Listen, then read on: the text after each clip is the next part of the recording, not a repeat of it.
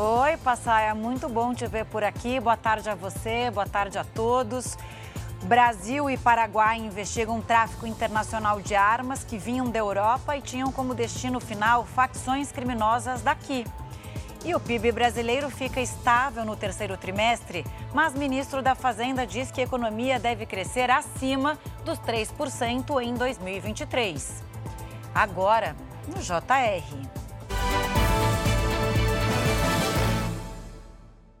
Oferecimento: Bradesco. Empréstimo na hora em três cliques é fácil. A Polícia Federal Brasileira e o Ministério Público do Paraguai se uniram para investigar um esquema de tráfico internacional de armas. O armamento vinha da Europa e era entregue às principais facções criminosas do Brasil. A gente vai direto com o Henrique Terra, que acompanha o caso e fala com a gente lá de Salvador. Oi, Henrique, boa tarde para você.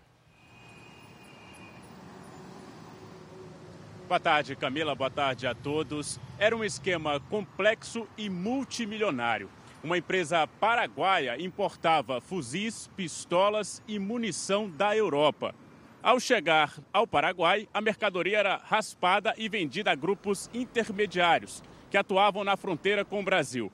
Depois eram entregues às facções criminosas. Em três anos, a empresa investigada teria importado cerca de 43 mil armas e movimentado 1 bilhão e 200 milhões de reais.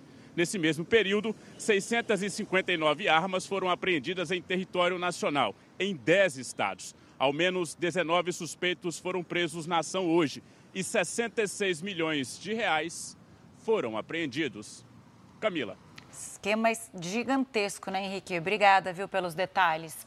E o IBGE divulgou hoje que o produto interno bruto do Brasil, que é a soma das riquezas do país, ficou estável no terceiro trimestre do ano, isso na comparação com os três meses anteriores.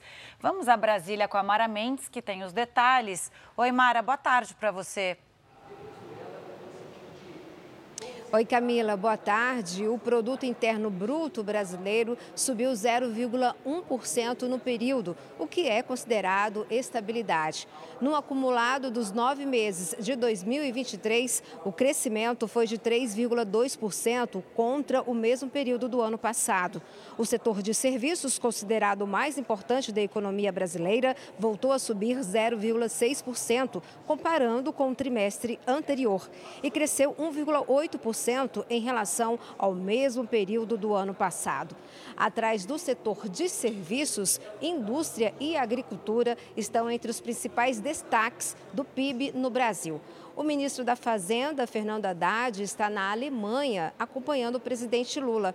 Ele comentou o resultado do PIB. Vamos ouvir o que o ministro falou.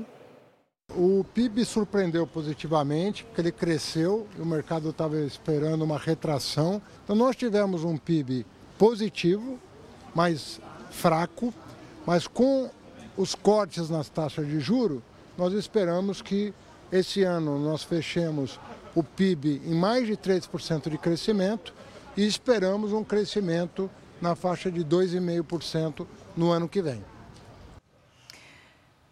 O Instituto do Meio Ambiente de Alagoas multou a Braskem em mais de 72 milhões de reais. A multa é por omissão de informações, danos ambientais e pelo risco de colapso da mina 18 em Maceió. Procurada, a Braskem ainda não se manifestou. É isso, eu volto daqui a pouco com mais informações. Eu volto com você, Passaia. Até já.